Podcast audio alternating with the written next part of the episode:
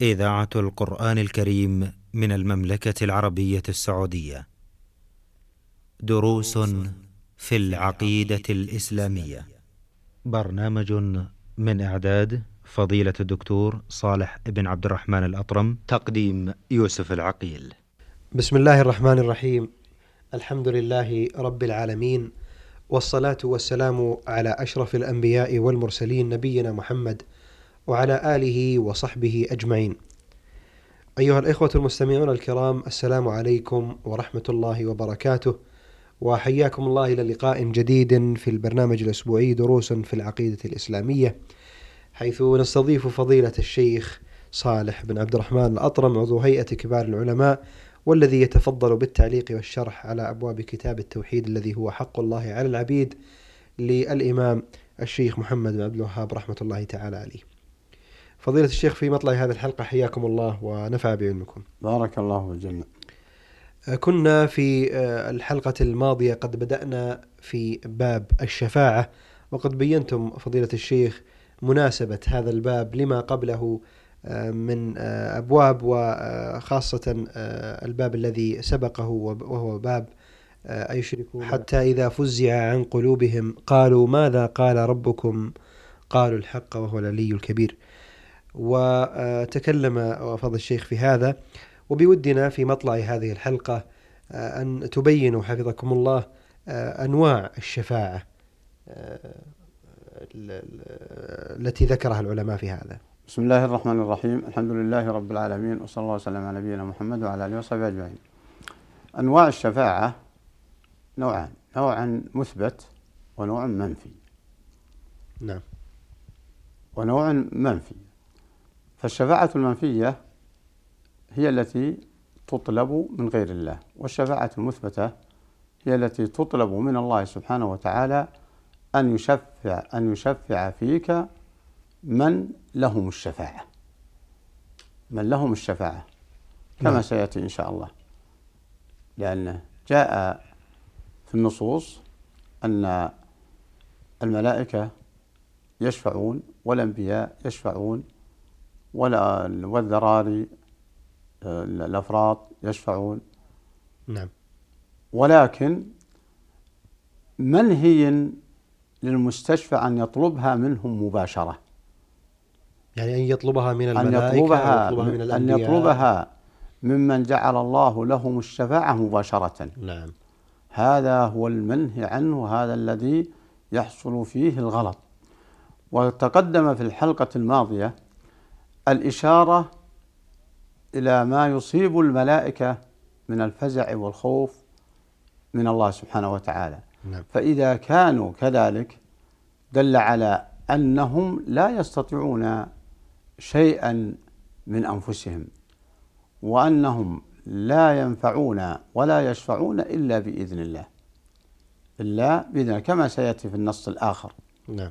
في النص الآخر. فج... ف... ف... ف...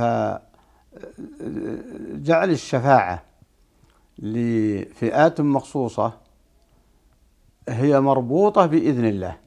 نعم. فلنتنبه لهذه النقطة. وما جعلت الشفاعة إلا لمن رضي الله عنه ولا يشفعون إلا لمن ارتضى. إلا لمن ارتضى. نعم. ومن أذن الله لهم بأن يشفعوا هم الملائكة والأنبياء والذراري و وال- ومن أذن لهم. نعم. فإذا أذن الله لمن يشفع فاطلبها من الله أن يأذن أن يأذن لمن يشفع بأن يشفع لك. نعم.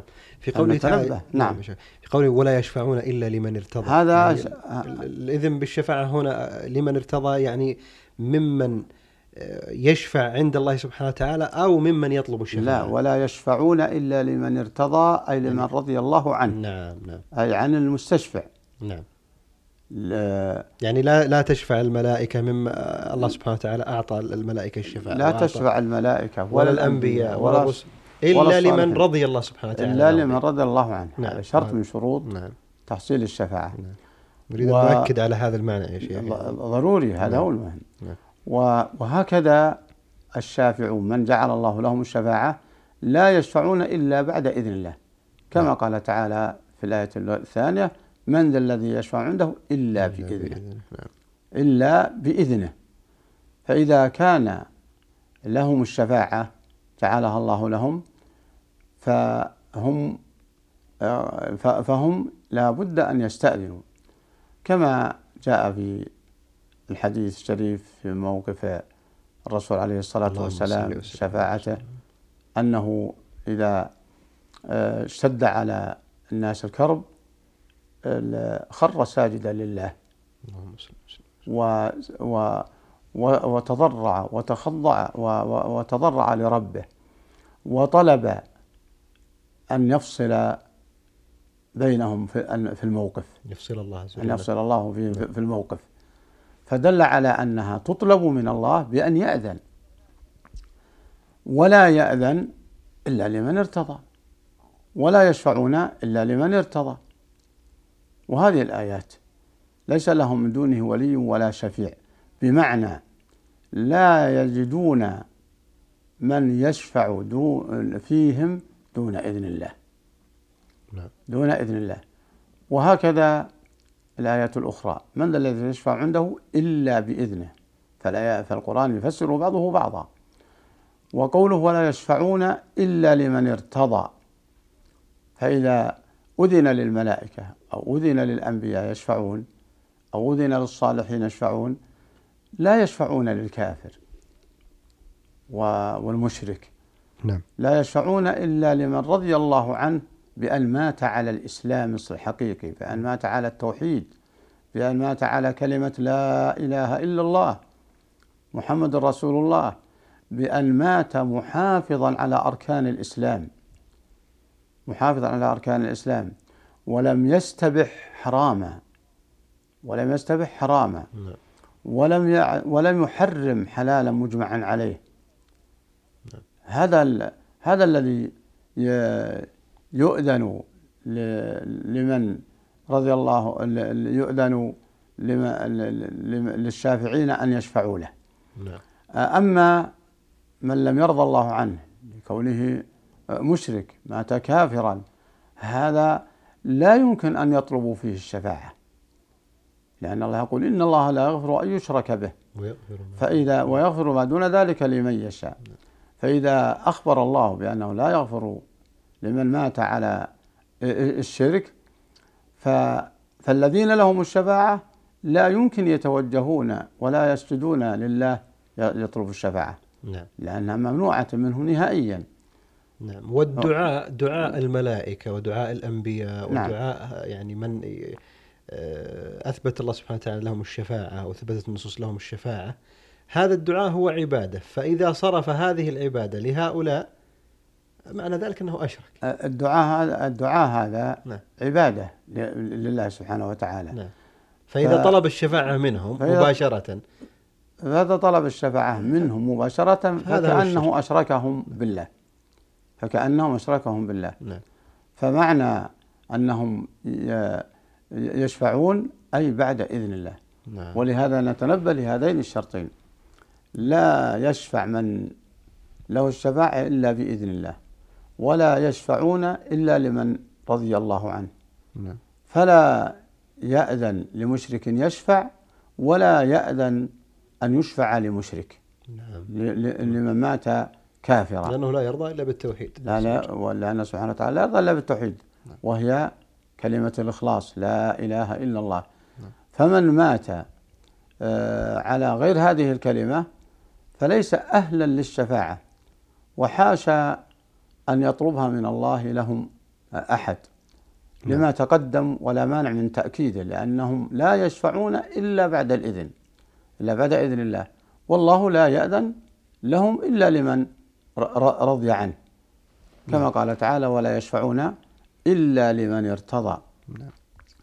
ف, ف والشيخ رحمة الله عليه حينما جاء بهذا العنوان لما شاهده من آه، من من من الجهلة آه، الكثر الكثير الجهلة الكثيرين وهم يدعون الإسلام. يذهبون إلى من يعتقدون بهم الصلاح أو من جعل الله لهم الشفاعة بعد إذنه فيطلبونها منهم مباشرة. وقد ماتوا. وقد ماتوا. فماذا بأيديهم؟ ماذا بأيديهم؟ أو أنهم أحياء نعم. لكن لا يقدرون على ما يطلبون منهم. فلنفرض أنه أنه قادر لكنه لا يملك أن يعطيه طلبه. قل لله الشفاعة إيه؟ جميعا. الشفاعة. لا طلبه. نعم. وقل هذا ومعنى هذه الآية؟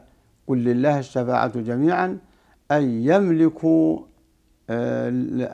يملك الإذن لمن شاء. نعم. بمعنى له جميعا أن يملك الإذن يملك الإذن لمن شاء من خلقه أن يشفع ويملك الإذن لمن شاء لمن رضي الله عنه أن يشفع له. نعم. أن يشفع له. فلا فهؤلاء الذين يشفعون من أنبياء وملائكة لا يمكن أن يشفعوا في من مات على الكفر وعلى الشرك لأنهم آه، محتم هذا أنهم آه، في النار. فلا يشفعون. نعم. فلنتنبه لمثل هذه النقطة.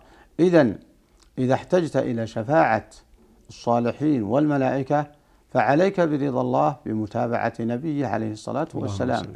وعليك بالقيام بحق الله وبما أوجب الله عليك من العبادة ومن حقوق الخلق وعن الكف عن المعاصي والتي هي وسائل للشرك والكفر وعليك بالتوبة النصوح عليك بالتوبة النصوح كما قال تعالى والذين يدعون مع الله إلها آخر ولا يقتلون الصلاة حرم الله ولا الحق ولا يزنون إلى قوله تعالى فأولئك يبدل الله سيئاتهم حسنات وكان الله غفورا رحيما فمن مات على الكفر وعلى الشرك هذا لا لا, لا يمكن نحصل شفاعة. لأن من جعل الله الشفاعة لا يطلبونها لا يطلبونها. لماذا لا يطلبونها؟ لأن الله لم يدل لهم. ولا يشفعون إلا لمن ارتضى ولم يرضى الله عن الشرك والكفر. وكذلك أصحاب المعاصي عليهم الفزع والتوبة إلى الله سبحانه وتعالى لئلا تكون سببا إلى وصولهم للكفر. نعم بارك الله فيكم فضيلة الشيخ ونفع بعلمكم.